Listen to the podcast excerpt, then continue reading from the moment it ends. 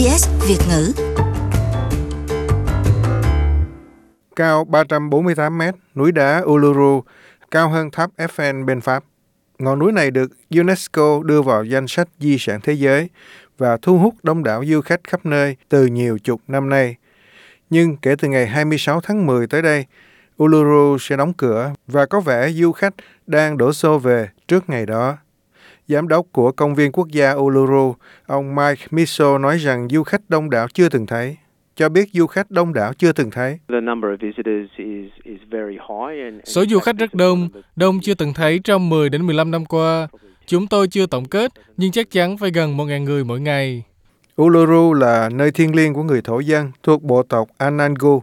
Họ nói rằng các du khách khi leo lên leo xuống đã làm mòn ngọn núi đá này, chưa kể còn xả rác và gây ô nhiễm các giếng nước quanh đó.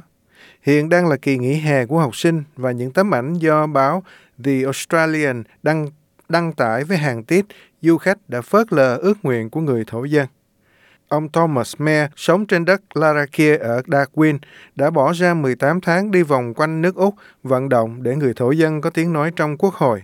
Ông lấy làm thất vọng khi mọi người đã vội vã leo Uluru vì nó sắp đóng cửa. Tôi rất bất mãn, không chỉ là vì tôi là người thổ dân, mà là người Úc. Lòng tự trọng của mọi người đâu mất rồi. Những người chủ nhân truyền thống đã yêu cầu mọi người đừng leo núi Uluru nữa. Vậy mà mọi người vẫn đến bất kể lời yêu cầu của những người chủ truyền thống rộng lượng.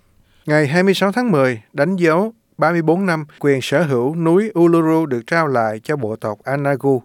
Khu vực này được sử dụng như công viên quốc gia trong vòng 99 năm.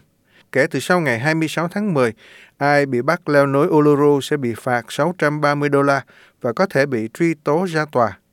Giám đốc công ty du lịch Tourism Central Australia là ông Stephen Chua giải thích người ta vội vã đến Uluru vì không hiểu rằng thật ra không cần phải leo núi, bạn vẫn có thể thưởng ngoạn khu vực thiêng liêng này của người thổ dân.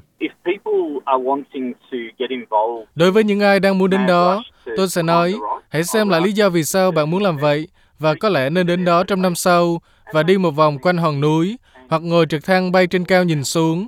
Bạn không cần phải leo lên núi mới cảm nhận nó được đâu. Những người leo núi không chỉ xâm phạm văn hóa lâu đời của người Anagu mà còn làm ô uế vùng đất thiên, cả nghĩa đen lẫn nghĩa bóng. Rất nhiều du khách đến đây leo núi đã phóng uế, cho dù vẫn có nhà vệ sinh, họ còn xả rác.